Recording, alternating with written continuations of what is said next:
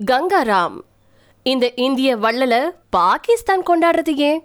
இந்தியாவில் பிறந்த ஒருவர் இந்தியாவில் கொண்டாடப்படுறதும் பாகிஸ்தானில் பிறந்த ஒருத்தர் அந்த நாட்டு மக்களால கொண்டாடப்படுறதும் இயல்பான விஷயம்தான் ஆனா இந்தியா மற்றும் பாகிஸ்தான் ஒன்னா இருந்த காலத்துல பிறந்த ஒருத்தர் அவர் செஞ்ச நல்ல காரியங்களுக்காக சமூக அக்கறை கொண்ட செயல்பாடுகளுக்காக ஏதேனும் ஒரு நாட்டுல பாராட்டப்படலாம். ஆனா இன்னைக்கு வரைக்கும் இந்தியா மற்றும் பாகிஸ்தான் ரெண்டு நாட்டிலையுமே பாராட்டப்படுறவர் யாராவது இருக்காங்களா அப்படின்னு இணையதளத்துல தேடி பாத்தீங்கன்னா சர் கங்காராம் அப்படிங்கிறவருடைய பேர் தான் வரும். ரெண்டு நாட்டு மக்களும் பாராட்டப்படக்கூடிய அளவுக்கு அவர் என்ன செஞ்சாரு? ரெண்டு நாட்டு மக்களும் அவரை ஏன் கொண்டாடுறாங்க? வாங்க விரிவா பார்க்கலாம். ஆயிரத்தி எட்நூத்தி ஐம்பத்தி ஓராவது வருஷம் ஏப்ரல் பதிமூணாம் தேதி ஒருங்கிணைந்த பஞ்சாப் மாகாணத்துல லாகூர் நகரத்துல இருந்து சுமாரா அறுபத்தஞ்சு கிலோமீட்டர் தொலைவில் இருக்கக்கூடிய மங்தன்வாலா அப்படிங்கிற கிராமத்துல பிறந்த கங்காராம் அகர்வால் அவர்கள் நல்ல படிப்பாளி. அவரது தந்தை டவுத்ராம் உத்தரப்பிரதேச மாகாணத்தை விட்டு ஒருங்கிணைந்த பஞ்சாப் மாகாணத்துல குடியேறி காவல்துறையில உதவி ஆய்வாளரா வேலை செஞ்சுட்டு வந்தாரு. படிப்பு பட்டம் அம்ரித்சர் அப்படிங்கிற நகரத்துல அரசு நடத்தின பள்ளியில தான் தன்னுடைய பள்ளி படிப்பை நிறைவு செஞ்சிருக்காரு கங்காராம். பத்தொன்பதாம் நூற்றாண்டிலேயே கல்லூரிக்கு போய் படிச்ச வெகு சில இந்தியர்கள்ல அவரும் ஒருத்தர். தன்னுடைய இளங்கலை பட்டப்படிப்புல நாகூர் அரசு கல்லூரியில மிக சிறப்பா படிச்சு முடிச்சு பட்ட மேற்படிப்புக்கான உதவித்தொகையோட தாம்சன் பொறியியல் கல்லூரியில சேர்ந்தாரு. அந்த தாம்சன் பொறியியல் கல்லூரி தான் இன்னைக்கு ஐஐடி ரூர்க்கி அப்படின்னு அழைக்கப்படுது.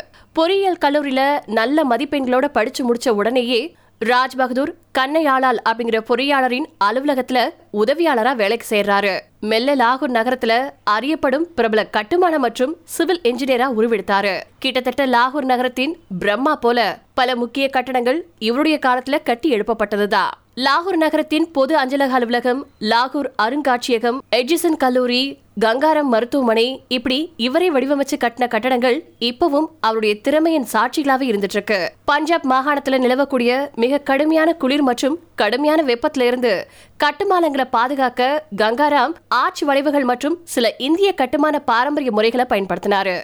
அதே நேரத்துல மேற்கத்திய கட்டுமான கருவிகளையும் அவர் பயன்படுத்தியிருக்காரு. பிரபல பாகிஸ்தான் நாட்டை சேர்ந்த பத்திரிகையாளரான காலித் அகமத் கங்காராம் அவர்களை நவீன லாகூரின் தந்தை அப்படின்னு அழைக்கிறாரு. இன்னைக்கு பாகிஸ்தான் ஆட்சி செய்யக்கூடிய பஞ்சாப் பகுதியில சாஹிவால் மாவட்டத்துல தரிசா விவசாயத்துக்கு பயன்படாம இருந்த சுமாரா ஐம்பதாயிரம் ஏக்கர் நிலப்பரப்ப பொன்னை பூக்கும் பச்சை பசேல் வயலா மாத்தின பெருமை இவருக்கு உண்டு அப்படின்னு சொல்லியிருக்கு விக்கிபீடியா பக்கம்.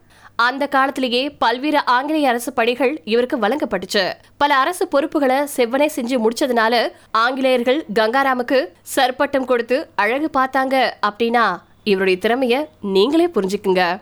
ஆயிரத்தி தொள்ளாயிரத்தி மூணாவது வருஷம் அரசு பணிகள்லிருந்து ஓய்வு பெற்ற கங்காராம் அவர்களுக்கு இன்னைக்கு லைலாப்பூர் மற்றும் ஃபேஸ்லாபாத் அப்படின்னு அழைக்கப்படக்கூடிய இடங்கள்ல நிலம் ஒதுக்கப்பட்டுச்சு. அந்த பகுதியில கங்காப்பூர் அப்படிங்கிற பேர்ல புதிய நீர்ப்பாசன முறைகள் மற்றும் விவசாய முறைகளை கையாண்டு ஒரு புதிய மாதிரி கிராமத்தை உருவாக்க விரும்பினாரு. இருபதாம் நூற்றாண்டின் தொடக்கத்துல ரன்லாஹூட் அப்படிங்கிற பகுதியில ஒரு புனல் மின்சார உற்பத்தி திட்டத்தை செயல்படுத்த விரும்பினாரு ஆயிரத்தி தொள்ளாயிரத்தி இருபத்தி அஞ்சாவது வருஷம் ஐந்து டர்பைன்களோட தொடங்கப்பட்ட அந்த திட்டம் சுமாரா முன்னூத்தி இருபது சதுர கிலோமீட்டர் பரப்பளவுக்கு நீர் பாய்ச்ச உதவுச்சு. விளைவு தரிசு நிலங்கள் அத்தனையும் பசுமை போர்வை போத்திக்குச்சு. விதவை பெண்களுக்கான உரிமைகள். பிறப்பால கங்காராம் அகர்வால் ஒரு இந்துவாக இருந்தாலும் விதவைகளுக்காக உரிமைகள் விஷயத்துல முற்போக்கு சிந்தனை கொண்டவரா இருந்தாரு. ஆயிரத்தி தொள்ளாயிரத்தி பதினேழாவது வருஷம் அம்பாலா நகரத்தில் நடந்த இந்து மத மாநாட்டில் விதவைகள் மறுமணத்துக்குன்னு ஒரு தனி சட்டத்தை கொண்டுட்டு வர முயற்சி செஞ்சாரு. ஆனா அந்த முயற்சியில தோற்று போனாரு. இருந்தாலும் தான் கொண்ட கொள்கையில மனம் தளராம இருந்த கங்காராம் விடோஸ் மேரேஜ் அசோசியேஷன் அப்படிங்கிற பேர்ல ஒரு தனி சங்கத்தை அமைச்சு அதுக்கு தன்னுடைய சொந்த பணத்துல இருந்து சுமாரா ரெண்டாயிரம் ரூபாயை நன்கொடையா வழங்கினாரு. இதுல வருத்தமான விஷயம் என்னன்னு கேட்டீங்கன்னா இந்துத்துவ அமைப்புல ஊறி போயிருந்த பல பெண்கள் விதவையானதுக்கு அப்புறமா மறுமணம் செஞ்சுக்க ஊக்குவிக்கப்பட்ட போதும் அவங்க திருமணத்துக்கு சம்மதிக்கவே இல்ல. கணவனை இழந்த விதவை பெண்கள் திருமணம் செஞ்சு கொள்றது ஒரு பக்கம் இருந்தாலும் மறுபக்கம் அவங்க தங்களுடைய சொந்த கால நிற்க ஒரு திட்டத்தை வகுத்தாரு.